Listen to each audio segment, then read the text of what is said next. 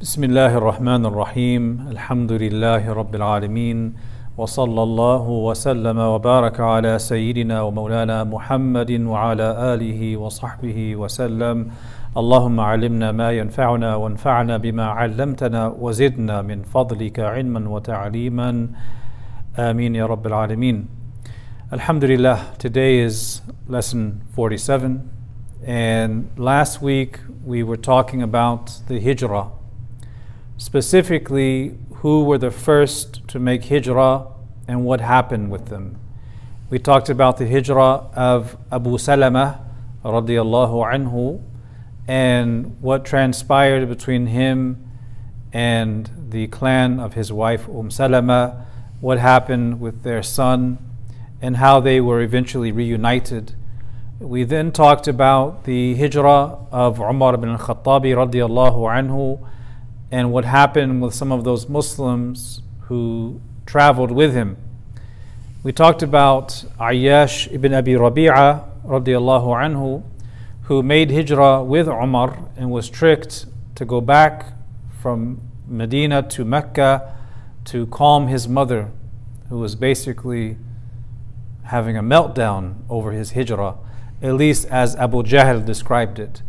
We talked about how Abu Jahl went to Medina after the hijrah of, of, of Ayyash and convinced him to return with him and his companions to Mecca to console his mother, only to be tricked and tied up and imprisoned in Mecca when he finally got back.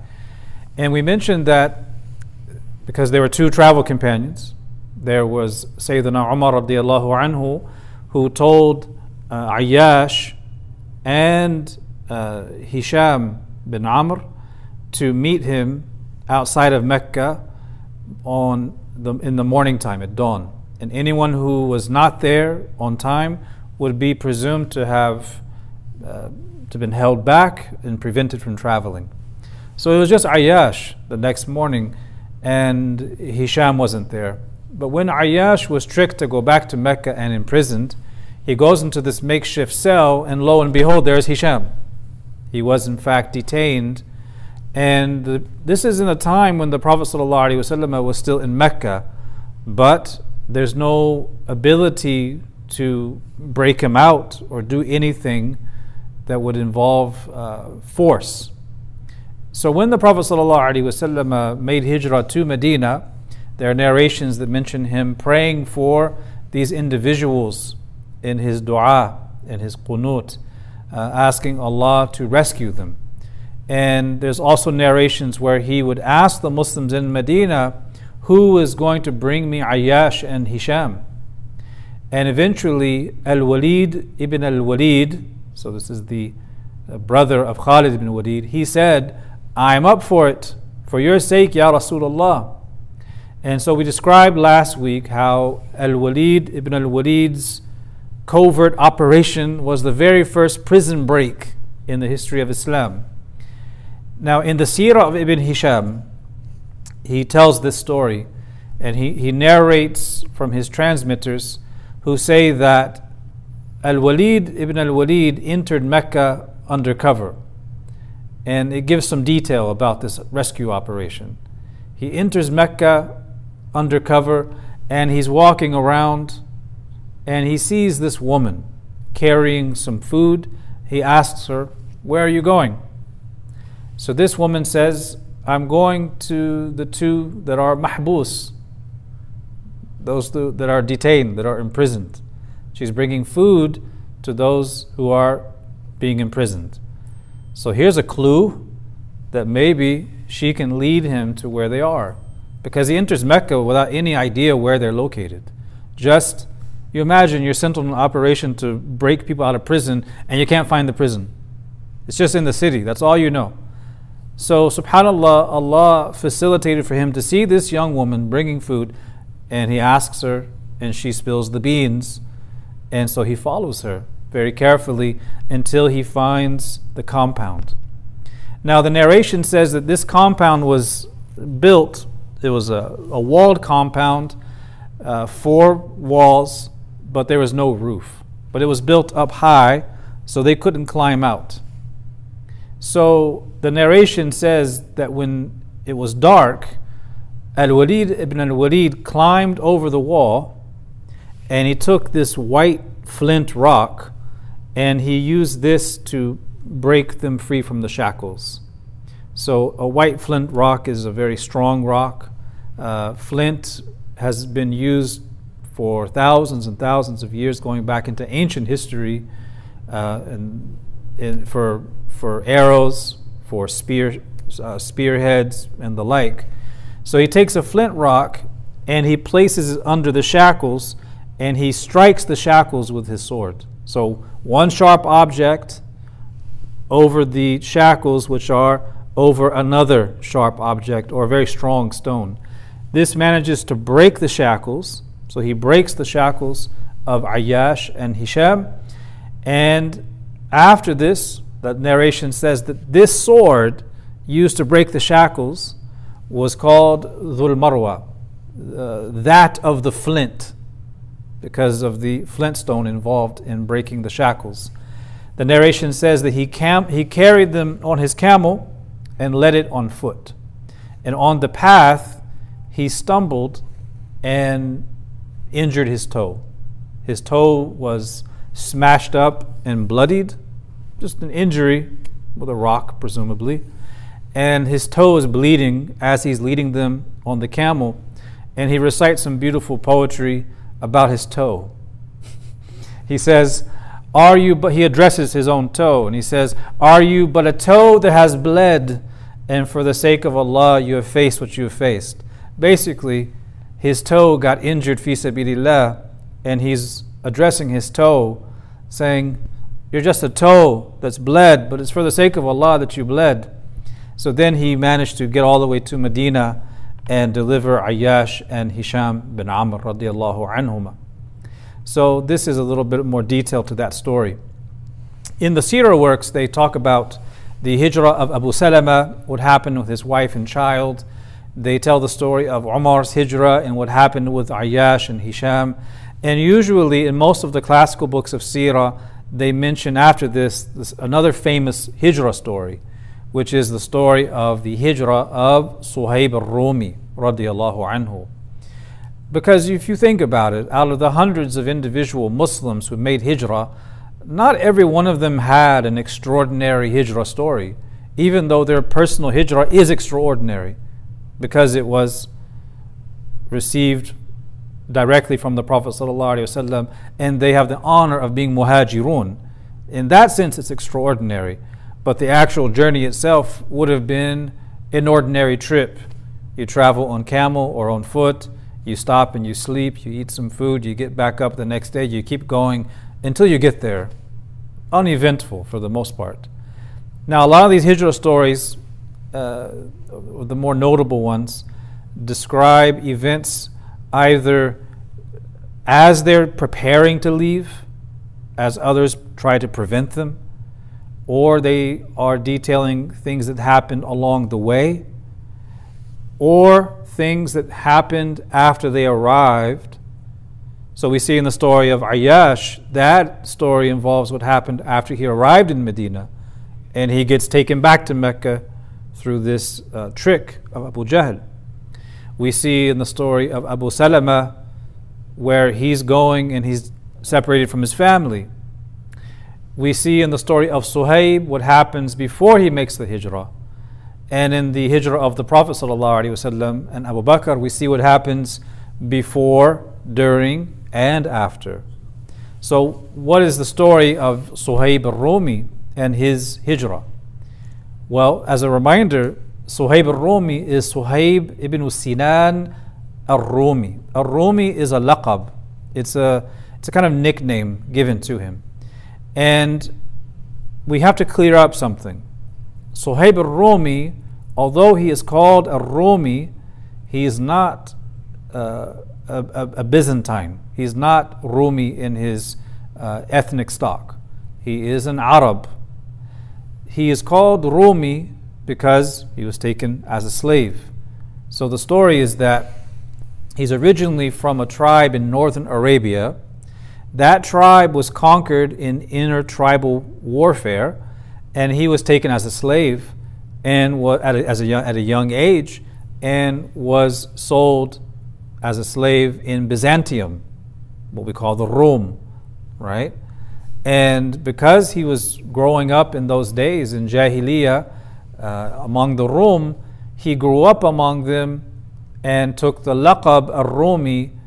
So ethnically he is Arab, but culturally he is Rumi. And to, to a certain extent, even linguistically, he is Rumi, because some narrations say that he had an, an accent to his Arabic. So we tend to think of the world in terms of borders today. And each country has distinct borders and a distinct culture and a distinct language. If you go to Turkey today, for instance, they speak Turkish and there's a border.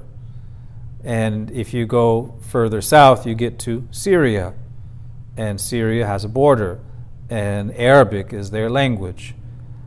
But are there no Syrians in Halab who speak Turkish? Are there not Turkish words that have made their way into certain Syrian dialects? Do they not look similar to Turks? And do not those southern Turks look similar to the Syrians? They're shared features ethnically or, or linguistically. So, although he's in Byzantium, this is still North North Arabia in present day Sham, which means that Arabic isn't a completely foreign language, but growing up among the Rum, the, the, the Byzantium, he spoke Arabic with something of an accent. Now, his story is that one of his, his masters sold him to an Arab man named Kelb, who brought him to Mecca and sold him again. He sold him to none other than Abdullah ibn Jud'an. Now, Abdullah ibn Jud'an is the owner of the large house that was used to convene the meeting among the different clan leaders when they came up with the Hilful Fudul, the alliance of virtue. And Abdullah ibn Jud'an was a very generous man in Jahiliyyah. He was also very easygoing with the slaves that he owned. He was not oppressive towards any of his slaves who had converted to Islam. So Suhaib was in a relatively good position being the slave of Abdullah ibn Jud'an. And because he was fair to his slaves, Suhaib was able to work his way and buy his own freedom. So he was eventually able to buy his own freedom and lived in Mecca as a free man. And he was engaged in business and trade. And who remembers from the earlier classes Suhaib's very close friend? He had a very close friend in Mecca. We mentioned him. Ammar bin Yasir. Ammar bin Yasir was his close friend. And we mentioned how the two of them went into Dar al Arqam together and they both had the encounter with the Prophet ﷺ and embraced Islam at the same time.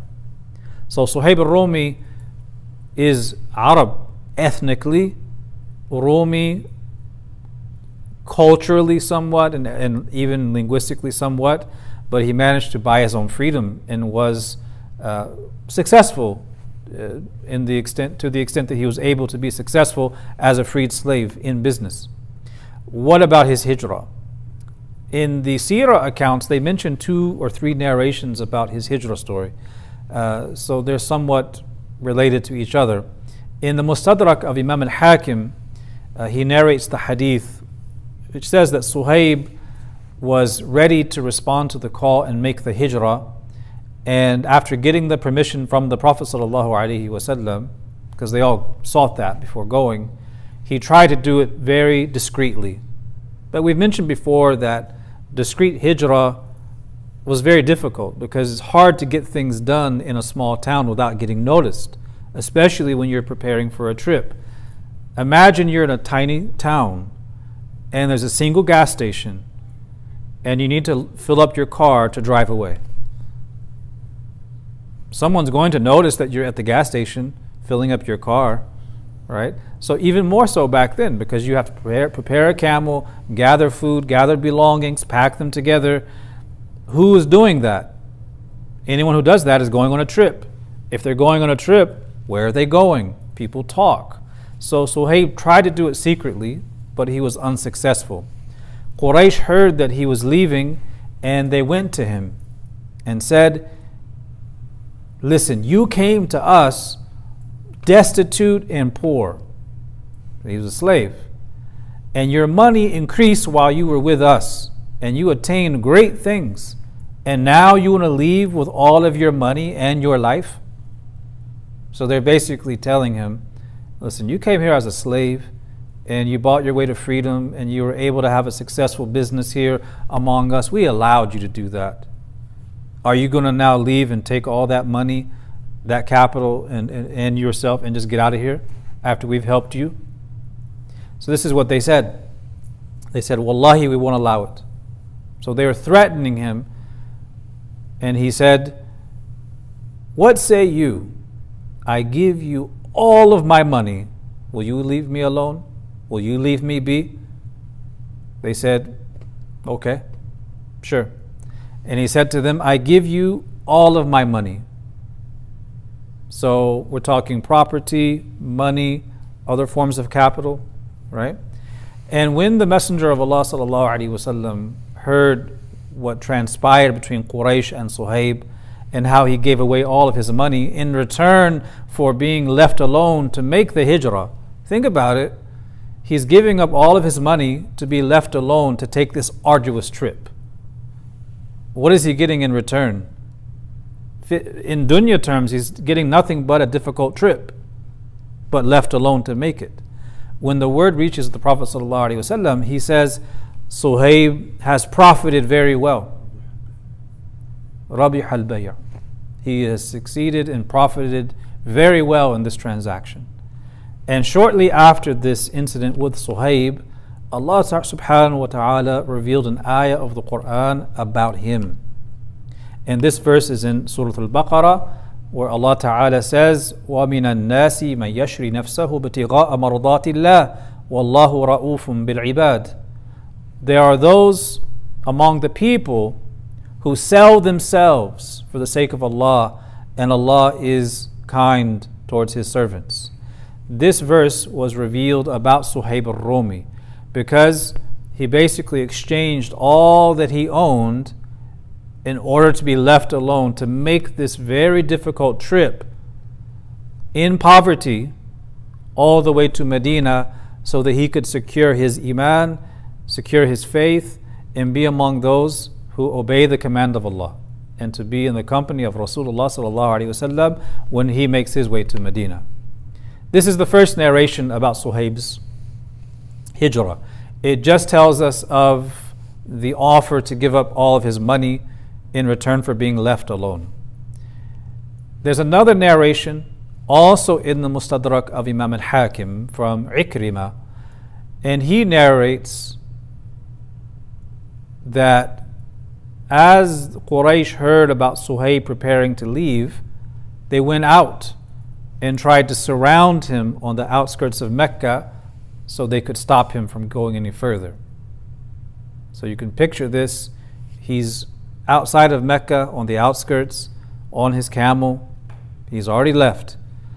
But they catch up to him and they surround him from all sides to stop him from going any further. And this narration says that when Suhaib saw the group surrounding him, he took out his bow and he said to them, Ya ma'ashara Quraysh, O Quraysh, I have 40 arrows in my quiver, and wallahi, I swear by Allah that none of you will get to me until I've used up all 40. And then after I've used up all 40 of the arrows, here is my sword. And I swear by Allah, no one will be able to get to me until I get to him first. So they're wondering what they're going to do. They're not going to fight him. They know he's serious. So as they're wondering what they're going to do, it's kind of a stalemate. He's waiting for them to make their move, and he's waiting to respond. He then says to them, uh, in this stalemate, What if I tell you where I hid all my wealth? He doesn't want bloodshed, but he's willing to, to get out. So then he says, What if I tell you where all my wealth is hidden? Because in those days, obviously, there's no, there's no bank. So if you want to have wealth, you either store it with someone who's trustworthy, like the Prophet ﷺ, or you have to bury it somewhere in a cache. So you bury it somewhere. You know, we have these stories of secret hidden treasures, right? Treasure chests, treasure maps, and all of that. Because in the reality back then is this is what this is how you hid your wealth. So he says, What if I tell you where I hid all of my wealth? They accepted the offer and they let him go, and he made hijrah absolutely penniless. And he had to start over from scratch in Medina.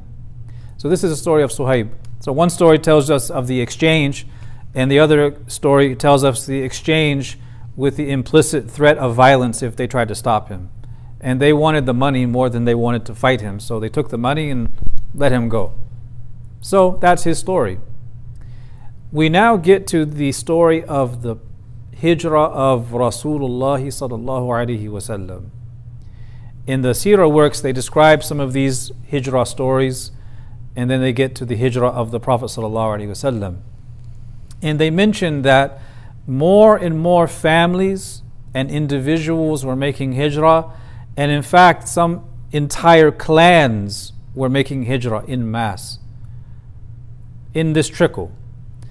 And they say that around three or four months after the pledge of Al Aqaba, the second pledge of Al Aqaba, three or four months after that, there were virtually no more Muslims left in Mecca except for the Prophet Muhammad Abu Bakr, Ali, and their immediate families.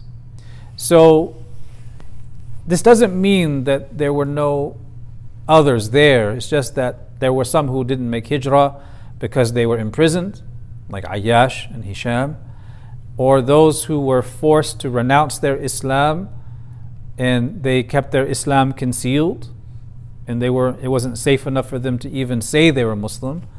Uh, and then you had those who were too sick or too weak to travel.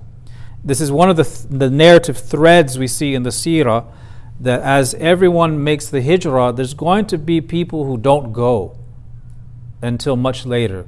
Some of those people were unable.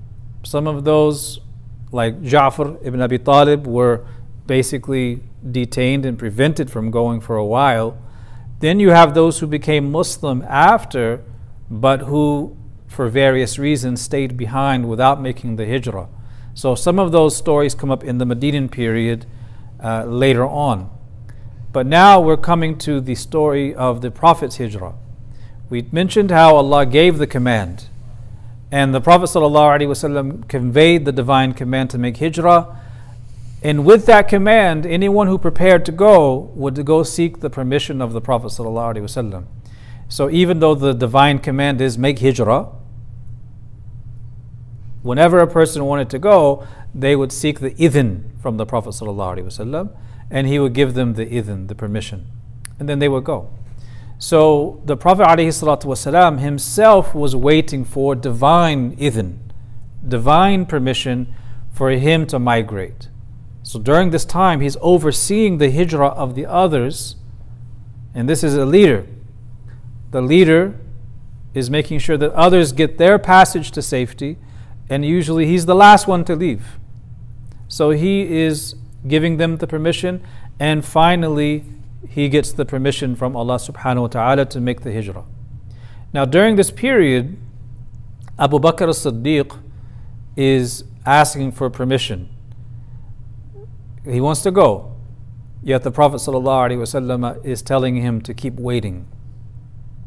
So imagine all of these companions, they're coming and they're saying, Ya Rasulullah, give me permission to make the hijrah. And he gives them permission to make the hijrah. Yet Abu Bakr as-Siddiq is saying the same thing, and the Prophet ﷺ says, "La tasta'jil, don't be in haste, don't be in a hurry, wait." Abu Bakr is going to listen and obey, but he wants to make the hijrah. One narration says that the Prophet ﷺ says, "Don't be in haste, for it may be that Allah will give you a sahib, a travel companion. He doesn't say who it is, but Abu Bakr as-Siddiq knows exactly who it is. It refers to himself, sallallahu alaihi wasallam. So, Ibn Hisham, in his seerah, he narrates that as the torture and persecution intensified, Abu Bakr kept asking the Prophet ﷺ for permission to make the hijrah. And at that point, the Prophet ﷺ told him to make preparations for it, but without the explicit permission to go. He said, prepare for it. So, to prepare for the hijrah, Abu Bakr as Siddiq did not go and get one camel for himself to make hijrah. He went and purchased two camels, two able bodied camels. And if you've ever lived around camels, you understand that if you're going to use them to travel vast distances, you can't just buy them and get on them and just ride off into the sunset because camels need water, they need food. And we know the camel has a hump. You know, the hump, it can, it goes down as, as well. It's based on how much water they have stored. So Abu Bakr as-Siddiq radiallahu anhu, he purchases two camels, he puts them in this camel pen, and he's feeding them and giving them water and caring for them so that they have enough time to get stronger and really well fed and also adequately hydrated so that the camel hump appears, which is telling them that they have enough water to go vast distances, so that they're enabling them to travel. So this is taking some time. The average time to prepare a camel for travel like that is three or four months. So he receives the permission to prepare. So he gets the camels and he confines them, preparing them for this long journey. So at some point, the divine permission comes to make the hijrah. But this divine permission came after a series of events. And we want to describe these events that led to the hijrah itself. And this was actually the topic of the khutbah last Friday. We talked about this story. So, those of you who were here for Jumu'ah, you'll be hearing the same story, maybe a little bit of detail added in. So, in the 13th year, right at the cusp of this hijrah, Quraysh began once again planning to kill the Prophet. There were different attempts and there were different discussions in the previous years, but it never took off as an idea that they could properly execute because of tribal and clan considerations and the threat of tribal conflict. But now, in the 13th year, they were having this discussion again about killing the Prophet. Ibn Ishaq and others narrate that Quraysh had assembled a gathering in one of the gathering houses of the tribes and clans, the Darun Nadwa. And in this meeting, they were discussing what they were going to do with the Prophet. ﷺ. The narration says that soon after they convened this meeting, an old man showed up at the door. And this old man was, you know, when you see an old man in that day and age, looking respectable, the presumption is that he's a tribal elder. So they see him and they ask him, Man Sheikh, who is the elder? And he says that I am one of the people of the Najd. And the Najd refers to the eastern part of Arabia. And the reason why it's called the Najd is because the Najd refers to the highlands, the, the elevated areas. So Medina is volcanic, the Hijaz in general is rocky, and southern Hijaz is very mountainous. This Najd is a highland area to the east. He says, I'm from the Najd, and I've heard of your plans against Muhammad, and I've come to hear what you have to say. Perhaps you'll hear me out and let me offer my opinion. Now, this Sheikh, a Sheikh al Najdi, was shaitan in a human form. Shaitan is a jinn, and jinn can shapeshift, and he was in a human form. according to this narration, he comes to the meeting asking to give his input. So they consulted one another, and one of the people present advised, saying, Let's put him behind bars and lock him up, and let's wait for the same fate to befall him that befell the poets like him in the past, such as Nabigha and Zuhair, so he can die imprisoned just like they died in prison. So, suggestion number one is let's imprison him for life until he dies, and then we're done with him. Uh, a Shaykh al Najdi, otherwise known as Iblis, alayhi la'natullah, the old man of the Najd, he objects. And he says, This should not be your course of action. He says, If you imprison him, the news of it is going to spread behind his prison door. And it won't be long until they launch an attack against you and free him from your control and then overcome you. You have to consider another course of action. So he's playing the shaitani role, you know, just suggesting. And that's what shaitan does. He can't force you to do anything. No one can say the devil made me do it. Shaitan will say on the day of judgment that all I did was whisper to them and call them and they answered. So Shaitan says, mm, You shouldn't do that. But he's not coming out with what should be done, he's just listening. Another person in the gathering says, Let us exile him from our midst. Let us kick him out of our land so when he leaves us, it won't matter where he goes. This is a Meccan problem in his understanding. So if we just kick him out, he can go wherever, it doesn't matter. We'll be rid of him. But the old man of the Najd, otherwise known as Shaitan, he says, objecting, This should not be your course of action. Haven't you observed his fine speech, his beautiful way of speaking? Have you not observed his compelling nature and how he has affect, how he affects the hearts of men? Have you not seen this? He says, If you do that, you will not be safe from him settling among some tribe of the Arabs and winning them over with his words until they pledge their loyalty and he leads them to you and they seize power from your hands and do with you as they wish. Consider another course of action. So, he's not wrong. He's not wrong on either account. When he objects to the first one, he says, if you exile, if you imprison him, they're going to break him out. That's true. They would have. And now, at the suggestion of exile, he says, if you, if you exile him, he's going to find a people who follow him and they're going to come at, come at you. He wasn't wrong. Because shaitan can speak the truth. Sadaqa wa huwa kathub. And then Abu Jahl spoke up.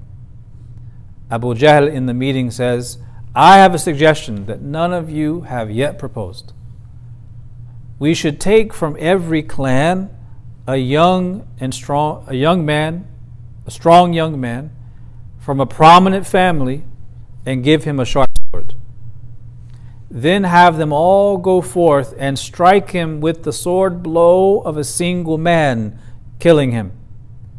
After that's been done, his blood will be evenly divided between all of the clans, and they will be unable to wage war against all of them. So they will have to settle with an acceptable blood money to which we'll all contribute. So, because there's always this issue with the potential outbreak of tribal hostilities, the idea is to distribute the blame among so many that it's impossible for this clan to rise up against all of them. So they will be forced to accept diya, blood money, and they're done with this problem. So the suggestion here, you see how it's escalated. First, imprisonment, second was exile, and now it is assassination. But in a way that will not create any blowback on the clans. So this is Abu Jahl's suggestion. Now, the old man of Najd, a Shaykh al Najdi, Shaitan, he speaks up and says, In my opinion, This is the only acceptable course of action. This is the only way it can be done. And they agreed that this is what they were going to do. The crowd dispersed, having decided that this is the way forward to assassinate the Prophet. Now, soon after this, the angel Jibreel alayhi salam descends to the Prophet wasallam and says to him, Do not sleep in your bed tonight. Later that night, we know that these young men assembled outside of his door, waiting for him to go to sleep so they could go inside and assassinate him all at once. When the Prophet ﷺ saw them outside lying in wait, he said to the young Ali radiallahu anhu, Sleep in my bed and wrap yourself up in this mantle of mine, and nothing harmful will befall you. Imam Ali later reflects on this night and he says it was the sweetest sleep he ever had in his life. I want you to always picture this in your own life. Imagine you have eight or nine people stacked up outside your door with weapons waiting to come inside and kill you. And you tell your young cousin to go to sleep, and he knows what's going on too and your cousin has the best sleep of his, his life. Is that possible? I think for most of us, we're not even going to sleep. We'll be so uh, in such a state of heightened alert that it's impossible to sleep. Yet Sayyidina Ali falls asleep. The Prophet ﷺ then takes a handful of dust. He's inside of the house, but this is an era before carpeting so dust was readily available. He takes a handful of dust into his blessed hand and he sprinkles it, reaching outside. He sprinkles it outside, reaching the heads of these young men, and he's reciting Surah Yasin. He begins from uh, the beginning of Yasin until he reaches the verse where Allah Ta'ala says, وَجَعَلْنَا We placed uh, in front of them a barrier, saddan, and from behind them, min khalfihim sadda, another barrier behind them, and then we covered them in such that they do not see. And the ulama mentioned that this ayah is mujarraba. It's one of the mujarrabat that if you fear an oppressor, recite this verse with the intention of protection, and inshallah, Allah guards you, Allah protects you. So he recited this, and Allah averted their eyes from seeing the Prophet ﷺ exit his house. So imagine they're all outside of the house waiting. He sprinkles the dust from outside the window, recites the ayat, and he walks out and they don't even see him. Allah covered their eyes such that they can see, but they can't see him. Because they didn't go blind, they just couldn't see him.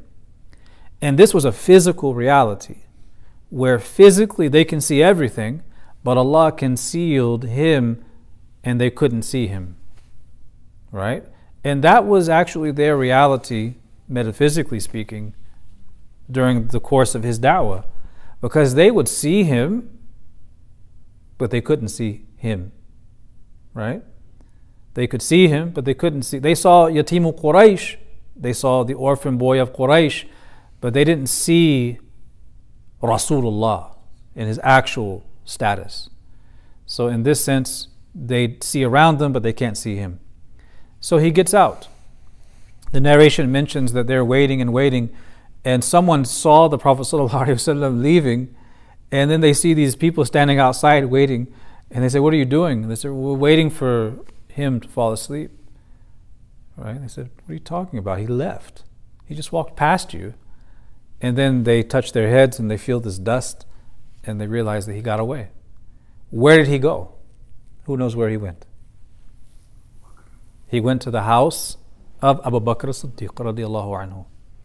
The ulama say that the hijrah of the Prophet ﷺ begins from the moment he leaves his house to go to the house of Abu Bakr radiallahu anhu. So the first stopping point in the journey was inside of Mecca in the house of Abu Bakr as-Siddiq. So the second stopping point was not the cave. That uh, sorry, the second stopping point was the cave. That wasn't the first stopping point. So now it's time to make hijrah. Allah Ta'ala has commanded him to migrate, the permission has been given, the means have been prepared, and they're ready to go. It was at this point Allah subhanahu wa ta'ala revealed an ayah of the Quran in Surah Al Isra. Allah revealed this ayah in Surah Al Isra and it's in the context of the Hijrah. Allah Ta'ala instructs the Prophet sallallahu alaihi wasallam to make a dua. And in this dua, وقل ربي أدخلني مدخل صدق وأخرجني مخرج صدق وجعل لي من لدنك سلطانا نصيرا Say, O my Lord, let my entry be by the gate of truth and honor, and make my exit by the gate of truth and honor, truthfulness, and grant from me, grant me from you a sultan nasir, an aiding authority. This is in Surah Isra. In the Mustadrak of Imam al-Hakim, there's a narration from Zayd ibn Aslam who says that Allah subhanahu wa ta'ala made Medina the entry point of sidq, right? The mudkhala sidq. And he made Mecca the mukhraj of sidq, the exit point of righteousness. And Allah made the Ansar the Sultan Nasir, this uh, helpful authority, because they had some power. And then they pledged their loyalty to him, making him the leader.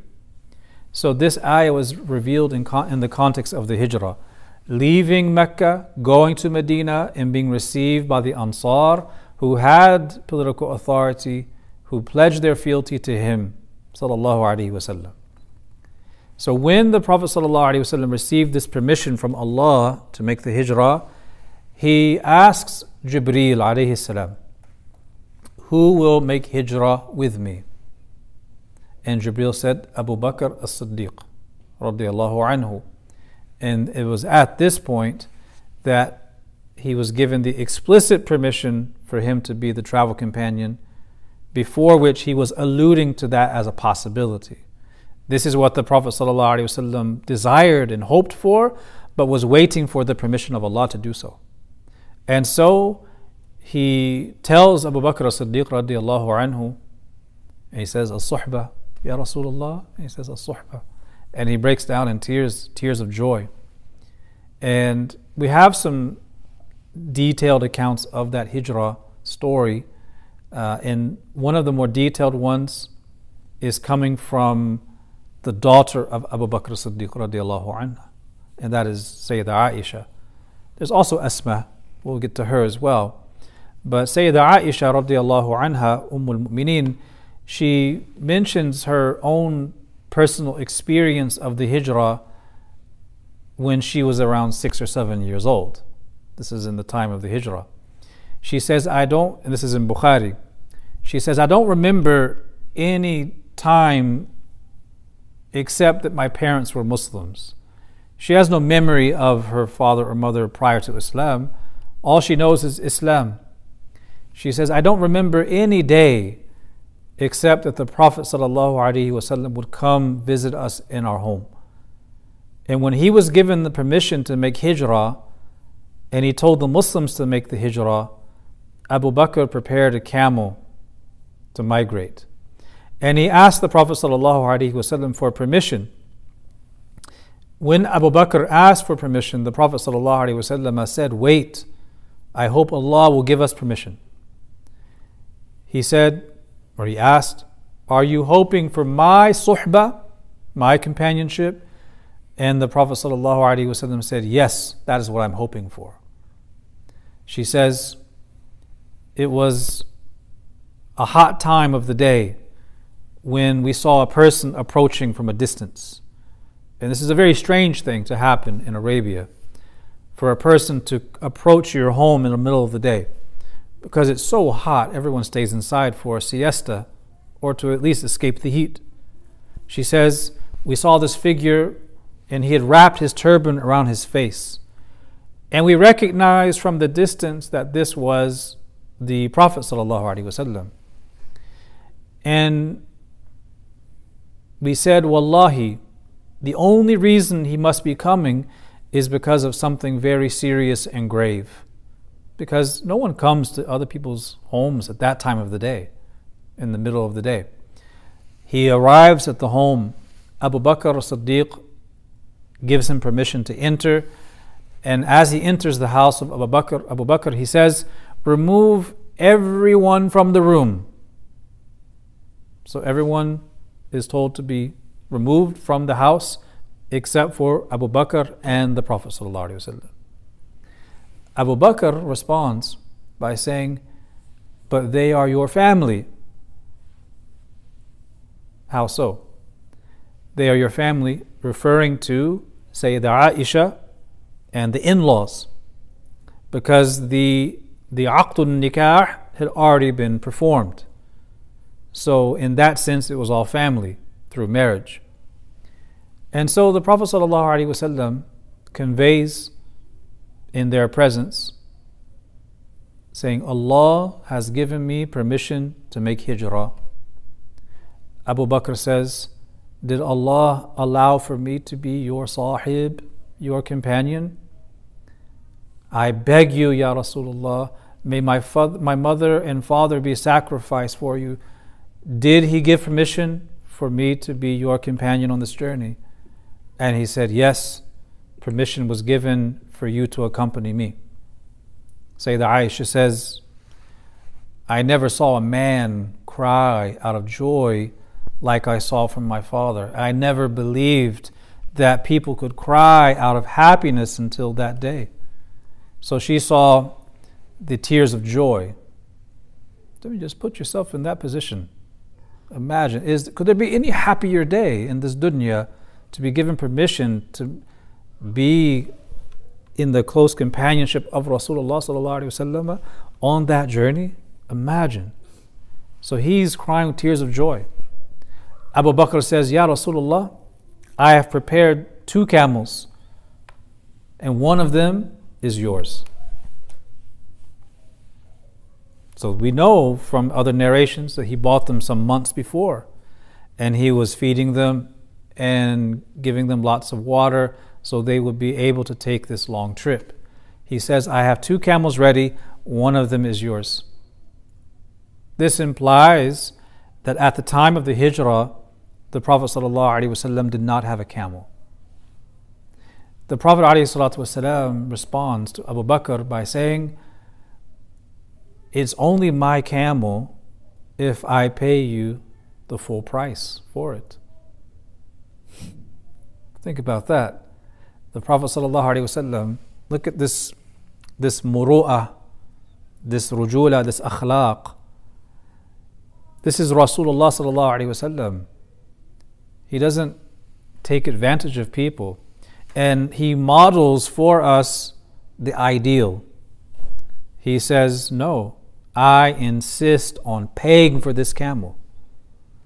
The scholars say that in addition to modeling character, he also wants to pay for the camel so he receives the reward of spending fi sabilillah for the hijrah, buying his own camel.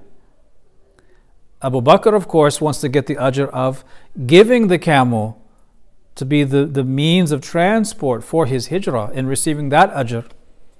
So we have two things here.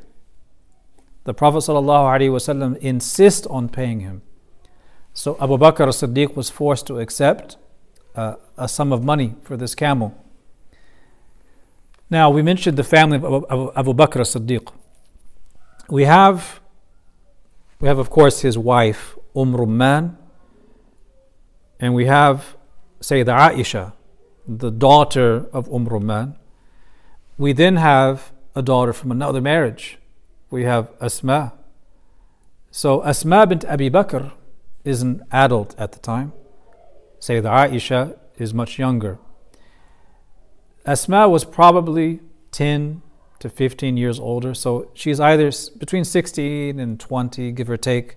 It's not entirely clear She prepares food for both Abu Bakr and the Prophet ﷺ? Or shall we say, for the Prophet ﷺ and then Abu Bakr? But because of the urgency of the situation, with the Prophet ﷺ having just left his home, blinding the eyes of those who would have assassinated him, there's an urgency here for them to pack their things and get the camels and get ready to head out in the darkness of night before anyone else catches on to what's going on. So she's packing all this food that she had prepared, and as she's bundling it all together, she doesn't have anything to tie the food bag. Think of a large blanket, and she's piling it with food and resources, and she gathers all the corners together, but there's nothing to tie a knot. So she takes off this belt of hers. Uh, you think of a belt as, you know, the thing with the fastens. This is more of like a sash kind of belt worn by women. So she takes it and she tears it in half, but not with a knife. She tears it with her teeth. She bites into it and pulls it apart in half, uses the second half to tie the food bag because she was in such haste. And after this, she was given the nickname That Anitaqain, uh, she of the two belts, because one belt now became two. So she prepared this food. Abu Bakr as-Siddiq now has the food supplies, he has the camels ready. One of them was just sold. How much money does Abu, Abu Bakr have at this time? Well, the Sirah accounts mention that before, in the beginning of Islam, Abu Bakr as-Siddiq had approximately 40,000 uh, dirhams accumulated, besides his various trade ventures. This is how much money he had. At this time, he had 5,000. This is how much money had been spent some for freeing slaves, some for caring for the needy, some lost, you know, expenditures. At this time, out of spending from his own wealth, he had 5,000 left. And he decided to take every single dirham with him because he had to build a life for himself and help the Prophet ﷺ in Medina. Now, you know, it's Mecca, so there are resources. He's leaving his wife and his daughters to make hijrah alone with the Prophet. ﷺ. He knows that they have enough resources to survive without this money.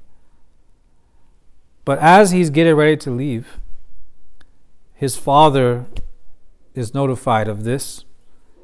And the father of Abu Bakr Siddiq, Abu Quhafa, was not a Muslim. He was what we would describe as a blind, old, bitter man. He was a blind, bitter old man. And he was not happy about this at all. So he receives news that they're preparing to go and that Abu Bakr is taking all of this money. And he says, What kind of father is this who leaves his family behind without any money? So Asma bint Abi Bakr, she tries to smooth things over so he doesn't make a lot of noise. So she takes this sack, and it's described in the narration as uh, the kind of sack people would use to store money. We would call it a piggy bank.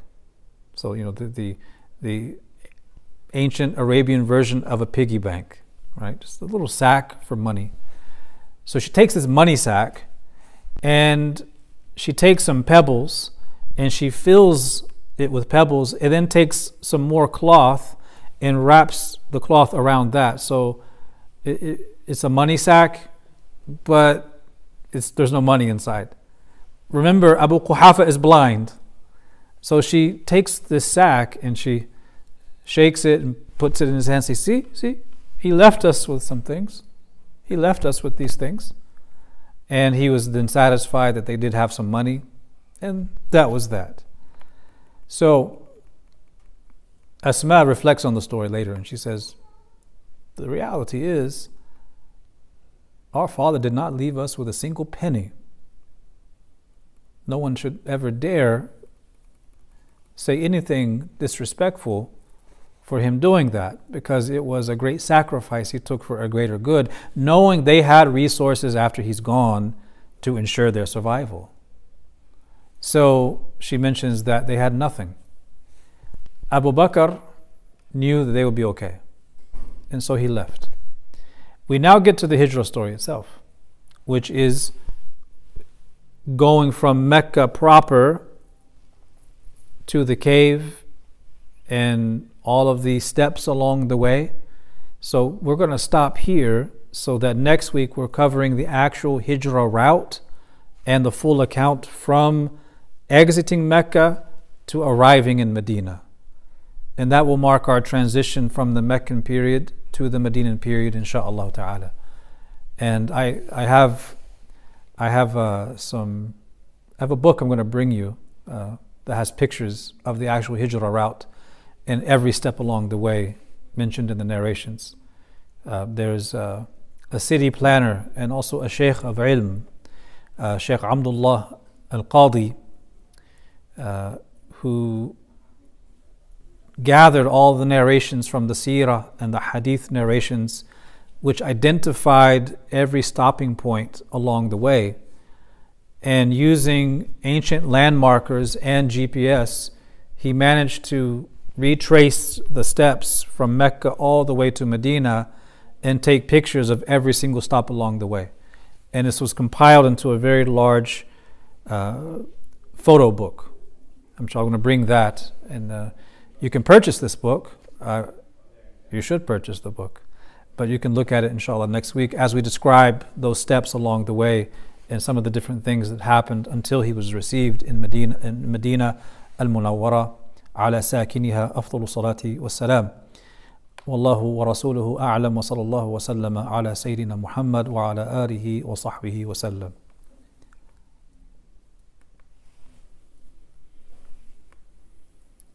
Any questions?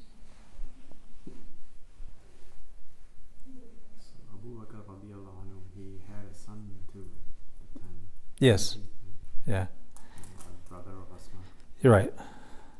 And we and we're not done with them either because one of the things we'll talk about next week uh, are some of the consequences of their hijrah and the, the, the blowback on the family.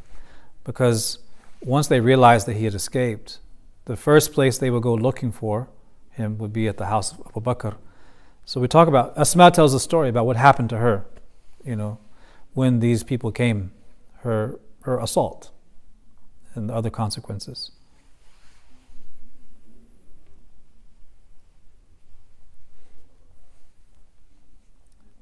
usually come with three or four.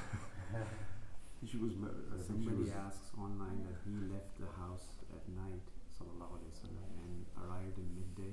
How do you reconcile this apparent discrepancy? Because they saw him arriving in the middle of the day and nobody would travel. No, no. This the the arriving when he arrived in the middle of the day in the hadith of Sayyidah Aisha, this is describing the permission and the actual assassination attempt, from what I understand, had not yet occurred. Right? So there is the convening at Dar Nadwa and the various suggestions made, and then they settle on assassinating him. The angel Jibril salam informs him. He informs Abu Bakr that it's now time to go. The assassination attempt occurs at night. He makes his way out at night, goes back to the house. They gather their belongings, get on the camels, and they get out. This also explains that she had time to prepare the food. Exactly. She was preparing the food. She, she, knew that that was going to happen. So when Sayyidah Aisha is describing the midday, she's talking about after Jibril came and informed the Prophet ﷺ about what's going to happen and the permission to make the final preparations to go. Uh, the actual, uh, it, it's not that he was there at night and then he leaves and then she sees him midday. No, that's two different events. Yeah. Yes.